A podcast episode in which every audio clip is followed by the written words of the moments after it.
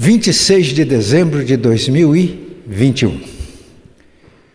O, velho an, o ano velho está dando seus últimos suspiros e o novo está para nascer logo. Neste ano nós vivemos experiências é, inusitadas, vivemos situações inéditas, coisas que a gente jamais vai esquecer. Em janeiro assumi o pastorado desta igreja. Em fevereiro, o resultado de uma biópsia, um câncer. O médico me disse que os riscos de uma cirurgia não compensavam os benefícios. Decisão difícil para fazer a cirurgia. Pandemia até setembro isolado na minha residência em Londrina, trabalhando de lá online, fazendo o que podia. Pastora Priscila, e o ano passado o Juninho, que ainda era seminarista, trabalhando aqui, gravando mensagens no celular, fazendo reuniões de conselho online. Este celular e eu agradeci a Deus pela tecnologia, por esses meios de comunicação. Setembro, mudança para Curitiba. O desafio da adaptação, da readaptação. Abril deste ano, a minha esposa ficou enferma, gravemente enferma, parece que a vida dela estava se esvaindo Chegou a menos de 39 quilos de peso. Diagnóstico difícil, mas Deus nos abençoou e começou um tratamento de seis meses, que está terminando agora em janeiro. Ela disse que quando tiver alta, ela vai participar conosco aqui dos cultos. Pandemia. Pessoas queridas sofrendo, infectadas muitas conseguindo superar, outras foram ceifadas. Pessoas amigas, ovelhas, parentes. Quando a gente recebia a notícia Covid-19, a gente ia acompanhando, orando, foi internado, UTI, foi entubado, angústia aumentava. Companheiros foram, companheiros de ministério, alguns colegas de seminário tombaram em plena batalha. Um ano difícil, não só a Covid, outras doenças levando pessoas queridas. Momentos de angústia, de sofrimento, de aflição. Mas Deus é soberano.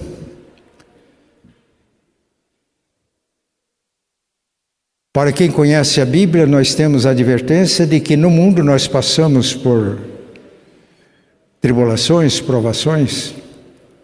O próprio Cristo nos exorta a termos bom ânimo, porque Ele venceu o mundo e nele nós somos mais do que vencedores. Que tempo é esse que nós vivemos? Tempo de doença? Não só doença física, doença espiritual, quantos sofrendo emocionalmente, fisicamente. A situação do nosso país, em certo sentido do mundo, polarização ideológica, insegurança política, insegurança econômica, insegurança jurídica, apreensões, Totalitarismo à direita e à esquerda, ameaças. Garantia de direitos constitucionais. Estado democrático de direito. Muitas coisas nos afligem.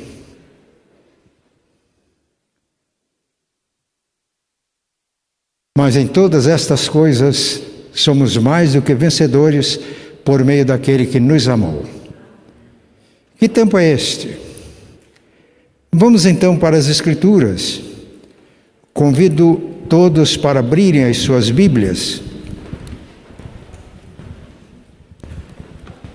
Na carta, na carta de Paulo aos Romanos, capítulo 13.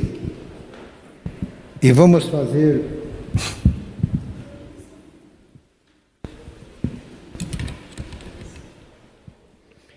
Vamos fazer a leitura a partir do versículo 11. Romanos 13, 11 a 14. Vocês precisam fazer todas estas coisas porque sabem em que tempo nós estamos vivendo. Chegou a hora de vocês acordarem, pois o momento de sermos salvos está mais perto agora do que quando começamos a crer. A noite está terminando e o dia vem chegando. Por isso, paremos de fazer o que pertence à escuridão e peguemos as armas espirituais para lutar na luz. Vivamos decentemente como pessoas que vivem na luz do dia, nada de farras ou bebedeiras, nem imoralidade ou indecência, nem brigas ou ciúmes, mas tenham as qualidades que o Senhor Jesus Cristo tem e não procurem satisfazer os maus desejos da natureza humana de vocês. Romanos 13, 11 a 14. Conhecendo o nosso tempo, numa versão está escrito assim: Vocês sabem o tempo que nós estamos vivendo. Vocês conhecem o tempo, conhecemos mesmo. Então, nosso tema hoje é este: conhecendo o nosso tempo. Que tempo é este? Já referimos situações inéditas nas quais vivemos 2020 e 2021. Não seremos os mesmos nos próximos anos. Há experiências vividas que vão marcar a nossa vida. Mas este texto nos ajuda a descobrirmos lições, ensinos, princípios que vão nortear a nossa vida, orientar e dirigir os nossos passos. Conhecendo o nosso tempo. Que tempo é este? É tempo de despertamento. Já é hora de despertarem do sono. Vai alta noite e vem chegando o dia. Já é hora de despertarem do sono. Observem esta figura que nós estamos projetando. Isso acontece usualmente? O sono é muito bom, o repouso é excelente, mas o sono demais prejudica. Dormir demais não é bom. O sono é para refazer as nossas forças, o repouso, o descanso, para que a gente possa trabalhar e cumprir a nossa missão.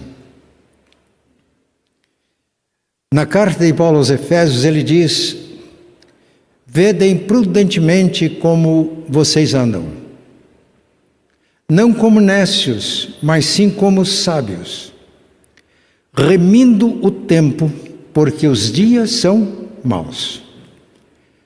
Ou numa outra versão diz: aproveitando todas as oportunidades.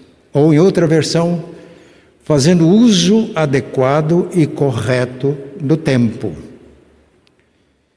Então, nos despertarmos para vivermos um projeto de vida que Deus tem para nós. Nos despertarmos para a realidade da nossa vida espiritual, para servir ao Senhor com alegria. É o Salmo 100. Servir ao Senhor com alegria e apresentai-vos diante dele com cântico.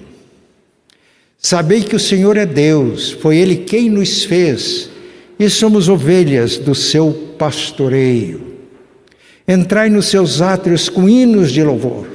Dai-lhe graças, bendizer-lhe o nome. Despertar para servir ao Senhor com alegria. Efésios 2, 8 e 9 diz: Porque pela graça sois salvos mediante a fé. Isso não vem de vós, é um dom de Deus. Não vem das obras para que ninguém se glorie. Podemos resumir este ensino numa palavra: salvação. Somos salvos pela graça, mediante a fé, não pelas obras. Mas o versículo 10 completa: porque somos feitura dele, criados em Cristo Jesus, para as boas obras, as quais Deus de antemão preparou para que andemos nelas. Nós não somos salvos pelas boas obras, mas somos salvos. Deus nos liberta do pecado para ficarmos livres para servir e realizar aquelas obras que Ele de antemão preparou para que a gente ande nelas. Eu estava lendo a Bíblia depois de tê-la lido dezenas de vezes, e quando eu cheguei nesse texto, ele tocou profundamente o meu coração. Ficou claro na minha mente que Deus tinha um projeto de vida para mim, como Ele tem um projeto de vida para cada um dos que estão aqui presentes no templo e estão nos ouvindo ou participando do culto em casa, ele de antemão preparou aquelas obras que devemos realizar. Isso não significa apenas culto, ler a Bíblia, mas isso relaciona com tudo o que nós fazemos.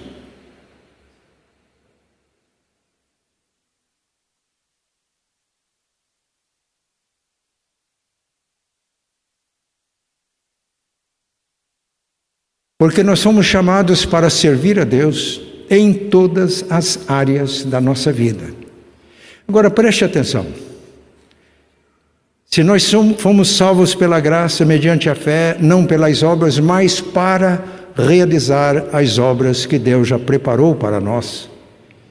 E eu creio que a pessoa é feliz quando ela consegue discernir, perceber, em harmonia com Deus, realizar estas obras, este projeto de vida que Deus tem para nós. Eu li um livro que impactou a minha vida, Movendo Céus e Terra, biografia de Le Tourneau. Ele teve uma experiência muito forte no, em trabalhos de avivamento na sua igreja. Ele foi tocado e procurou seu pastor e diz: Deus me chamou para a sua obra. O senhor acha que eu devo me preparar para ser um pastor, um missionário? E o pastor disse: Jovem, vamos orar para que Deus ilumine qual é a missão que Ele tem para você. Oraram juntos. Terminada a oração, o pastor disse para Le Tornou: Deus precisa de pastores, Deus precisa de missionários, Deus precisa de evangelistas, Deus precisa de profissionais liberais, Deus precisa de médicos, Deus precisa de advogados, Deus precisa de empresários, Deus precisa de comerciários, Deus precisa de operários, Deus precisa. E quando o pastor terminou de falar, ele diz: Ficou claro para mim, eu vou ser um homem de negócios de Deus. E a leitura deste livro impacta, porque Le Tornou, de fato, foi um homem de negócios de Deus. E a leitura da sua biografia, Movendo Céus e Terra, deixa claro que ele discerniu e viveu o projeto de vida que Deus tinha para ele. Foi um homem de negócios, prosperou quando eu li a biografia, ele tinha mais de 3 mil funcionários na sua folha de pagamentos. Mas Deus chama e tem um projeto de vida para pessoas que realizam trabalhos muito simples. O meu pai não foi um agricultor, hoje a gente fala agricultor, ele foi um lavrador. Né? Eu fui lavrador, era a minha profissão.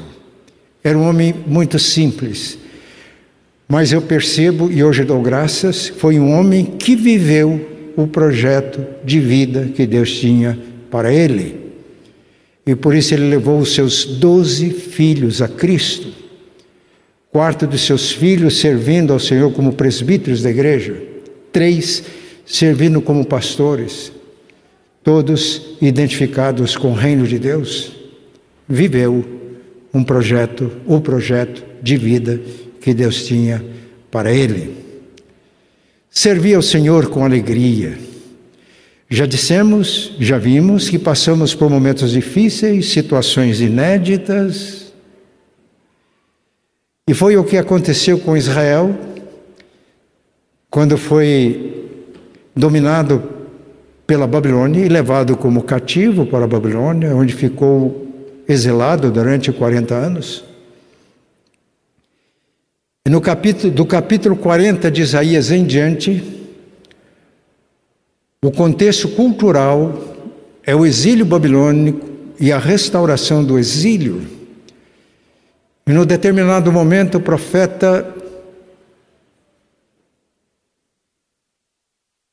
relembra o que o povo estava dizendo.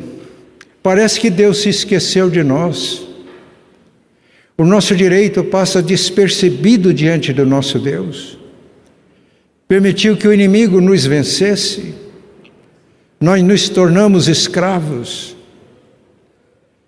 E aí o profeta transmite uma mensagem: vocês não sabem, vocês não ouviram que o Eterno, o Criador dos fins da terra, não se cansa, nem se fatiga Ninguém pode esquadrinhar o seu entendimento.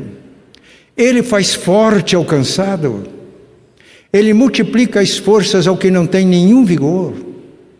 Os jovens se cansam e se fatigam, e os moços de exaustos caem.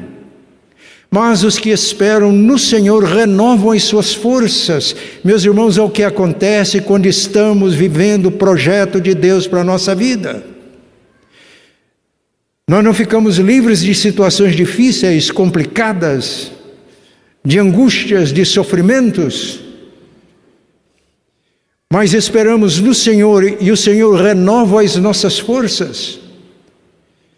Renovam as suas forças, sobem com asas como águias, correm e não se cansam, caminham e não se fatigam. Quando nós nos despertamos da nosso sono, da nossa inércia, da nossa mornidão espiritual, e nos colocamos nas mãos de Deus para realizar o projeto que Ele tem para nós, e trabalhamos em harmonia com Deus, nós experimentamos o poder de Deus que renova as nossas forças, do Deus que faz que renova as forças do cansado, que nos faz subir com asas como águias, correr e não se cansar, caminhar e não se fatigar, porque não é ativismo. Nós nos despertamos do sono para vivermos o projeto de Deus para nós. E quando estamos em harmonia com Deus, não é a nossa força carnal, é a força que vem de Deus. Eu tenho um irmão em Cristo e amigo que é médico. E esses dias eu fiquei preocupado com a carga horária do trabalho daquele irmão. Mas eu recebo todos os dias mensagem que ele me manda e oração que ele faz, não só por mim, mas orando por muitas pessoas e às vezes ele dorme quatro horas por noite. Está para mim o um exemplo vivo de alguém que vive o projeto de vida de Deus para ele e que tem as suas forças renovadas. Uma pessoa que sobe com asas como de águias, que corre e não se cansa, caminha e não se fatiga, porque despertou do sono, colocou-se nas mãos de Deus, para que Deus para realizar aquele projeto de vida que Deus tem para ele. Mas além de ser o tempo de despertamento, nós precisamos de conhecer este tempo como o tempo da esperança, tempo da esperança. Vamos ver esse quadro que vai ser projetado agora. Tempo de esperança. É hora, é tempo de despertarmos do sono, porque a nossa salvação está agora mais próxima de nós quando no começo nós cremos. Ora, Paulo está escrevendo uma carta aos cristãos de Roma. Eles eram ou não eram salvos? Eram ou não eram regenerados? Eram. Então, por que o apóstolo diz a nossa salvação agora está mais perto? O que o apóstolo está dizendo é que está chegando a hora de vivermos em plenitude a salvação que nós temos em Cristo. Quando cremos em Jesus, fomos salvos. João 5:24, Jesus disse: Todo aquele que ouve as minhas palavras e crê naquele que me enviou tem, tem a vida eterna, não entra mais em juízo, porque passou da morte para a vida. 1 João 5,11 diz: E o testemunho de Deus é este: Ele nos deu a vida eterna, e esta vida está em seu Filho. Quem tem o Filho tem a vida. Quem não tem o Filho de Deus não tem a vida. E no versículo 13 ele afirma com toda clareza: Estas coisas eu escrevi a vocês, para que vocês saibam que têm a vida eterna, a saber, aos que creem no nome do Senhor. Fomos salvos ao crermos em Jesus, mas atualmente nós estamos vivendo a experiência da salvação. Pedro, na sua segunda carta, ele escreve: Crescei na graça e no conhecimento de nosso Senhor e Salvador Jesus Cristo. Estamos vivendo o processo da santificação. E o paradigma para o nosso crescimento é Jesus Cristo. Por isso, quanto mais crescemos e amadurecemos, mais necessidade nós sentimos de crescer. Quanto mais nós aprendemos de Deus, mais necessidade sentimos de aprender. Eu aprendi, um, eu aprendi um segredo que quero compartilhar com vocês. Eu aprendi que se eu parar de aprender, eu fico velho. Como eu não quero ficar velho, eu estou com a minha mente e o meu coração aberto para aprender de Deus, para crescer, crescer na graça mas nós precisamos de crescer e alcançar aquele nível de maturidade necessário para sermos produtivos, para servirmos uns aos outros.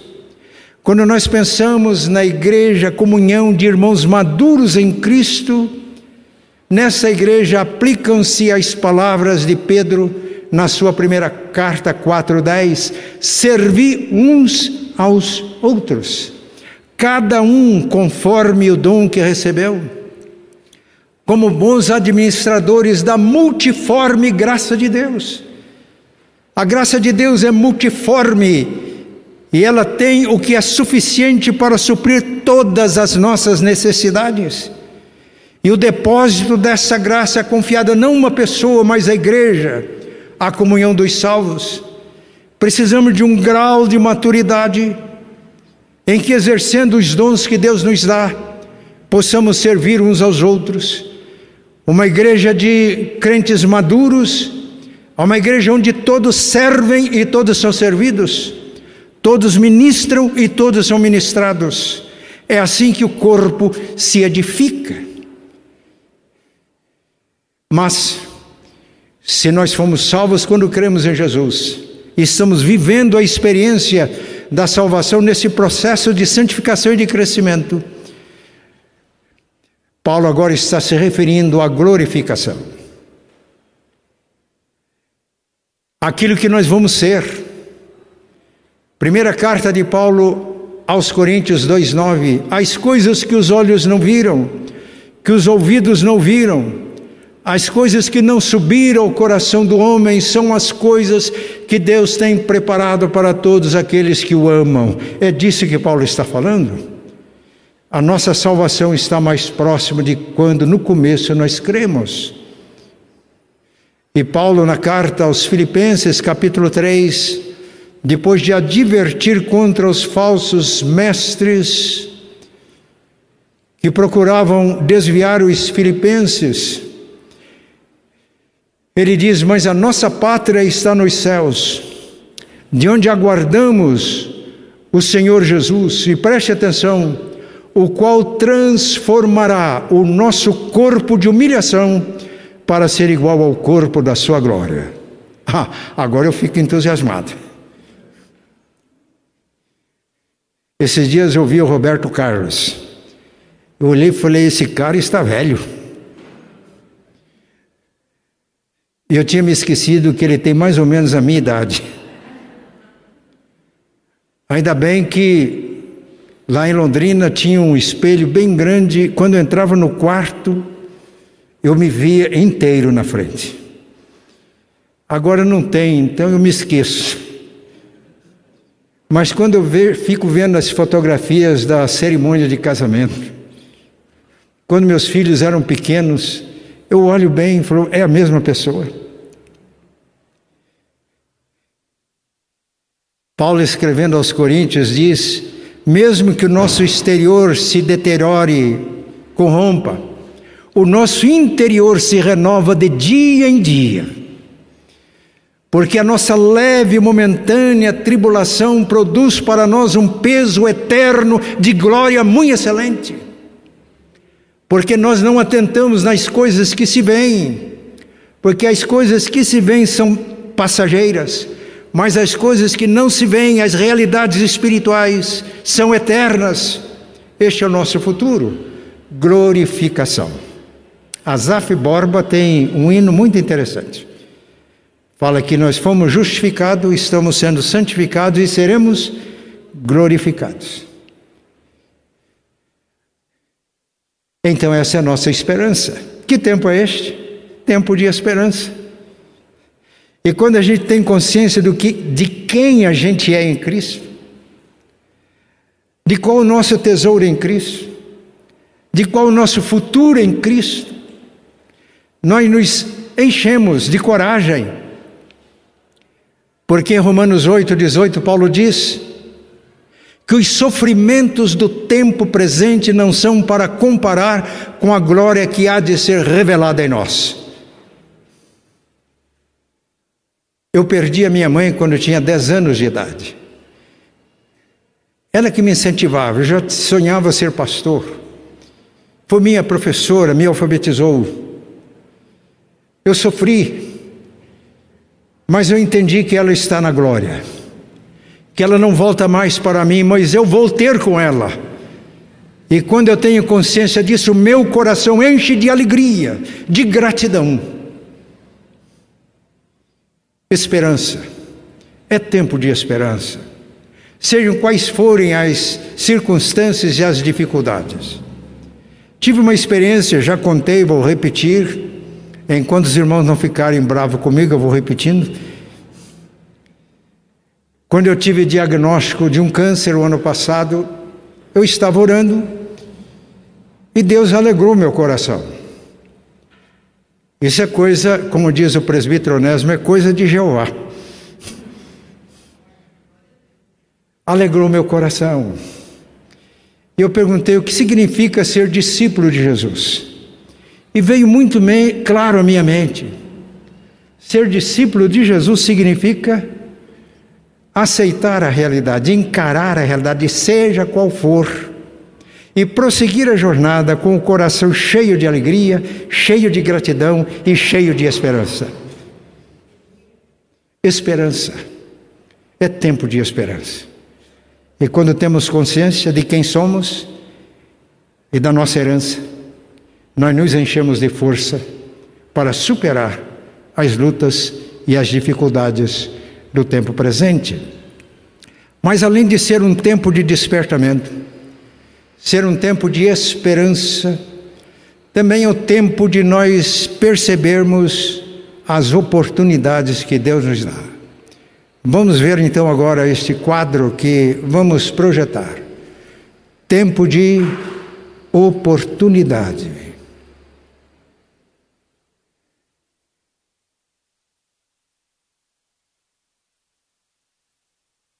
Paulo usa uma figura de desvestir e vestir. Tirar as roupas sujas, e ele vai dizendo ali no, no texto quais são essas roupas sujas: imoralidade, indecências, invejas, porfias. São como que roupas sujas. Tira essas roupas sujas. Revistam-se de Jesus. Aquilo que Jesus quer para nós e o que Ele tem para nós. Veja a oportunidade. Eu gostaria que vocês observassem bem este quadro que estamos projetando. De um lado está a figura do Cronos. Esses conceitos de tempo que nós temos vieram da mitologia grega. Cronos era um titã da mitologia grega e usada para expressar o que é tempo. Ele tornou-se um rei, ele tinha o receio de que o seu poder fosse tomado pelos seus filhos e por isso ele devorava os seus filhos. Escapou o mais novo Zeus, que procurou reverter a situação. Por isso, tempo Cronos, o tempo que pode ser medido, 2021, aproxima-se 2022. 26 anos de idade quando comecei o meu ministério, a idade que eu estou agora eu não conto para ninguém.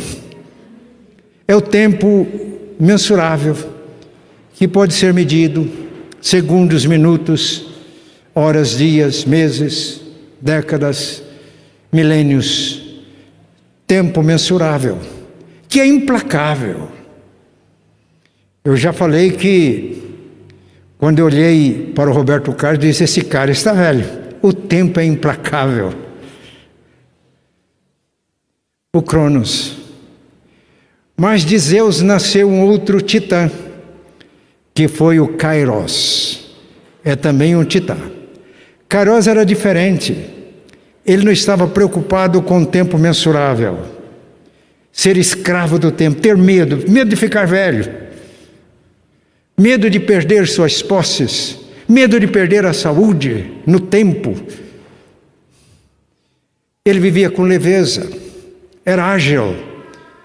Ele tinha cabelos apenas na testa, tudo mais era calvo. Ele passava rápido. Então, Kairos é o tempo qualidade, não é o tempo qualitativo, é o tempo oportuno. E a ideia deste titã da mitologia grega, que tinha cabelo na testa e não tinha aqui, é que quando vem a oportunidade a gente tem que agarrar, porque ela passa é o tempo oportuno. Meus irmãos, está escrito na carta de Paulo aos Gálatas: vindo a plenitude do tempo, Deus enviou o seu Filho.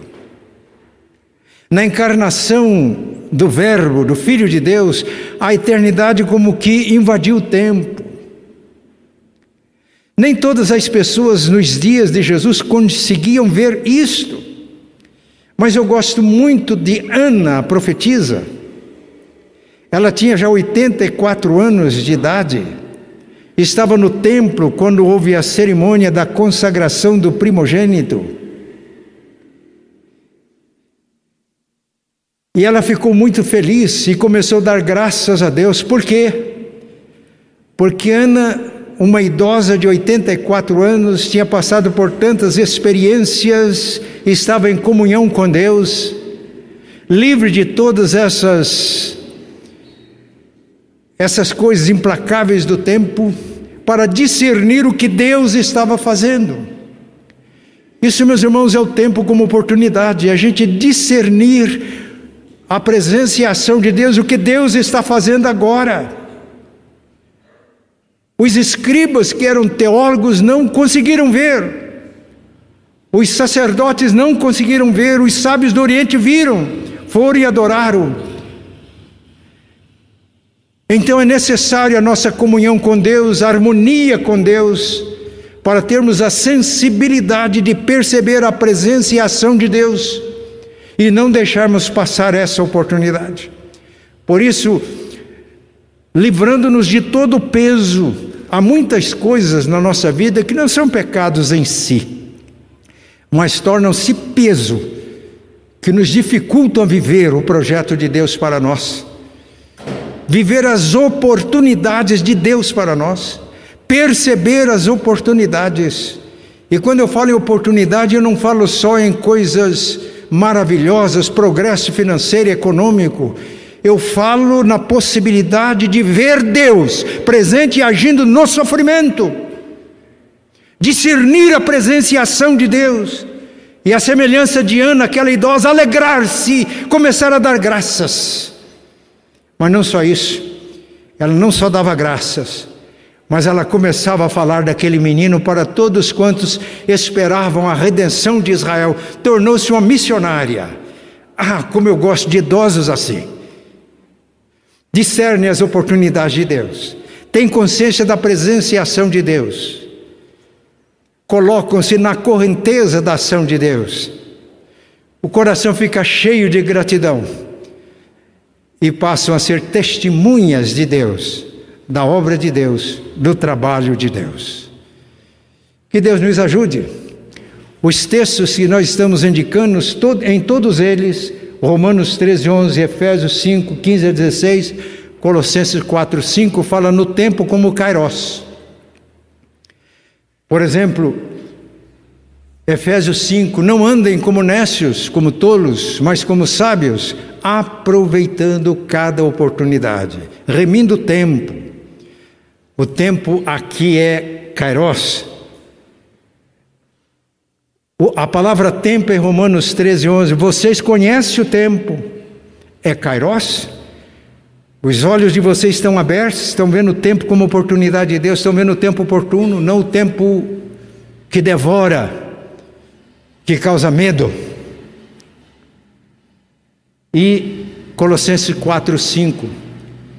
O apóstolo diz: Portem-se com sabedoria para com os que estão de fora.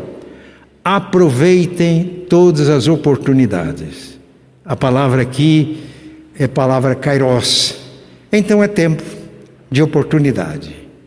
A nossa oração é para que Deus nos ilumine, nos ajude, para que nós possamos perceber, ter consciência da presença do Deus eterno, que é o Criador do tempo.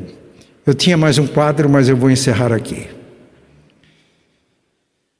No tempo Cronos, que é o tempo quantidade, nós devemos viver a experiência do Kairos. Salmo 90, 10 mostra que há um prazo de validade para cada um de nós, quando a gente considera o Cronos. Antes do dilúvio, nós lemos o registro de pessoas longevas, muitas centenas de anos. Depois, com o juízo de Deus por ocasião do dilúvio, o prazo de validade diminuiu 120 anos.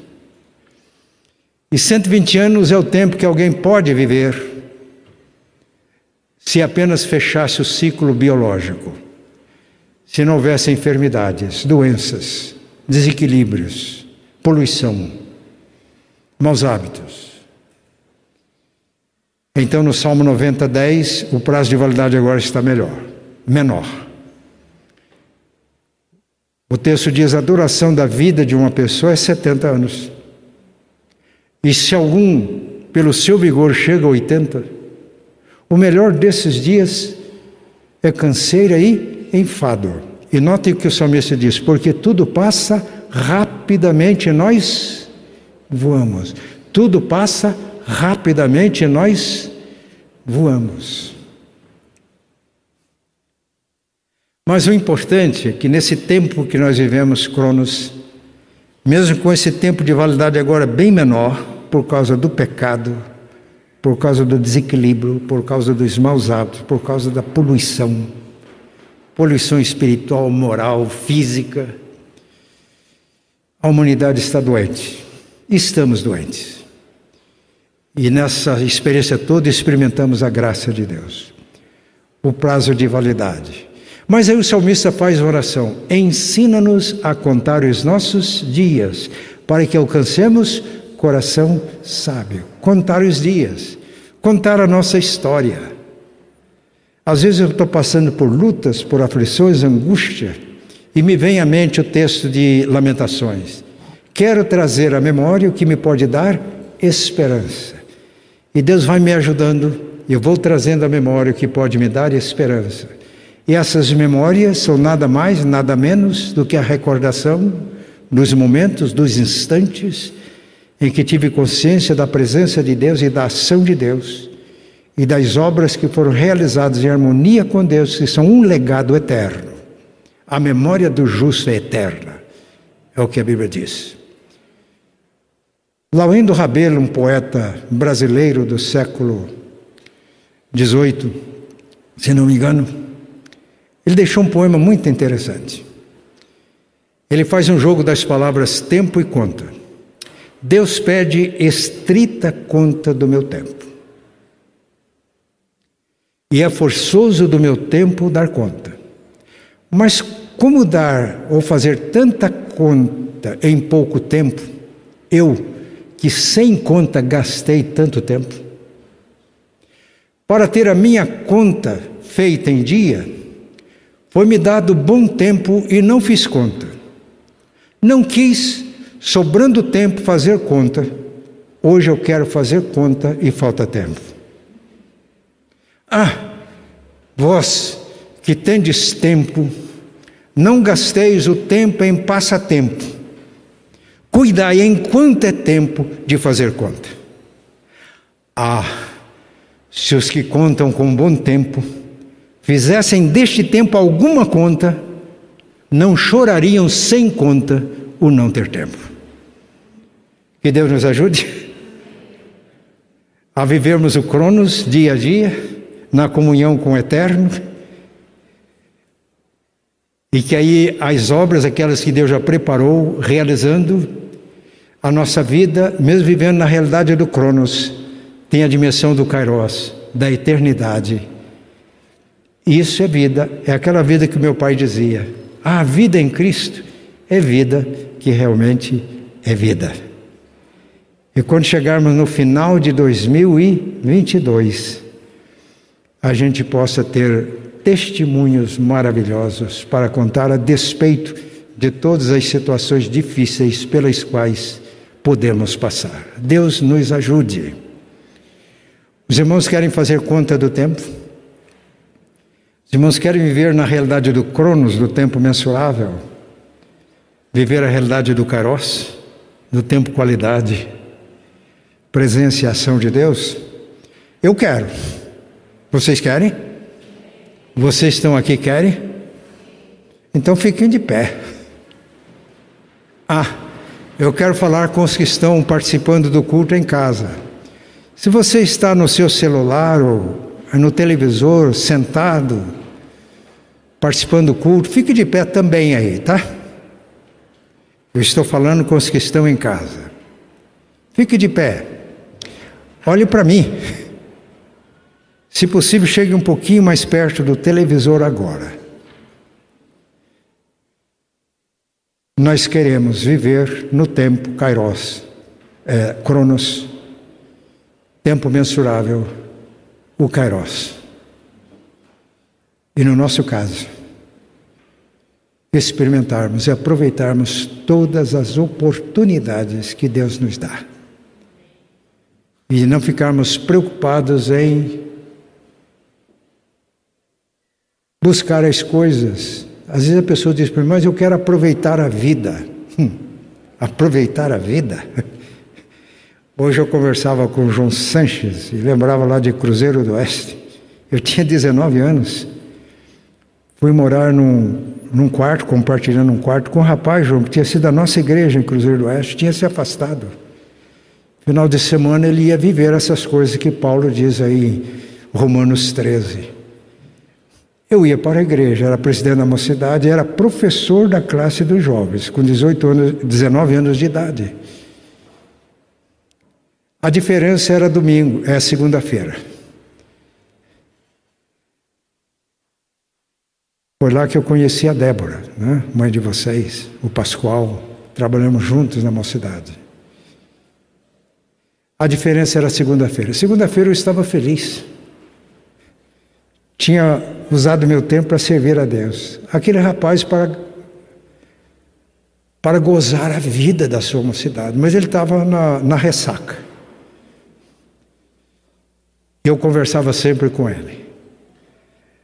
Ele não conseguiu me levar para as baladas, para as noitadas, mas pela graça de Deus, só pela graça, no final do ano ele estava transformado. Entregou-se a Cristo casou-se com uma linda garota da igreja e constituiu uma família. Muitos anos depois eu encontrei. Que Deus nos transforme. Viver a vida que realmente é a vida. Vamos orar. Pai Santo e bom, nós te damos graças, porque a tua palavra é lâmpada para os nossos pés e luz para os nossos caminhos. Aprendemos hoje, ó Pai, que é tempo de nos despertarmos do sono é tempo de vivermos o projeto que tu tens para nós. É tempo de termos consciência das oportunidades que tu nos dás e de aproveitá-las todas. É tempo de, no tempo cronos, no tempo mensurável, no tempo linear, é o tempo de vivermos o Kairos. É o tempo de percebermos as oportunidades que tu nos dás Pedimos ao Pai que tu tenhas misericórdia de nós, que o Espírito Santo operando em nossos corações nos faças despertar da sonolência espiritual e nos voltarmos para ti. E que tomando consciência de quem somos e do tesouro que temos em Cristo, enchermos o nosso coração de esperança, superando todas as dificuldades do tempo presente. E que, ó Pai, possamos entender que este é o tempo da oportunidade. Da oportunidade de estarmos em comunhão contigo e realizando as obras que tens preparado para nós, percebermos que todo o nosso cronos, todo tempo mensurável se enche de sentido e de significado, e que vivendo este projeto podemos deixar um legado, um legado para as gerações futuras. Pedimos esta bênção e esta graça em nome de Jesus. Amém. O Senhor vos abençoe e vos guarde. O Senhor faça resplandecer o seu rosto sobre vós e tenha misericórdia de vós. O Senhor sobre vós levante o seu rosto e vos dê a paz. E que esta paz de Deus, que excede toda a compreensão humana, domine os vossos corações os vossos sentimentos e a vossa mente em Cristo Jesus. Amém. Até terça-feira aqui no nosso encontro com a vida e o próximo domingo.